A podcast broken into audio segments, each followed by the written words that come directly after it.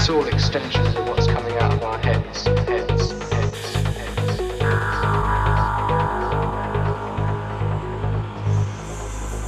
And you've got to remember that you've got to have it inside your head to be able to get it out at all anyway. And the, the equipment isn't actually, actually thinking of what to do any of the time. It couldn't control itself. itself. It was very heavy a few years ago, but it's uh, not so bad since. I still think that most people think of us as a very drug-oriented group. It's an image we would like to dispel.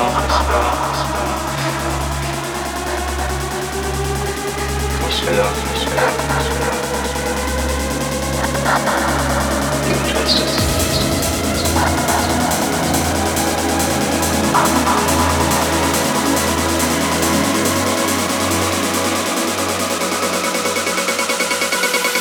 And now for something completely different.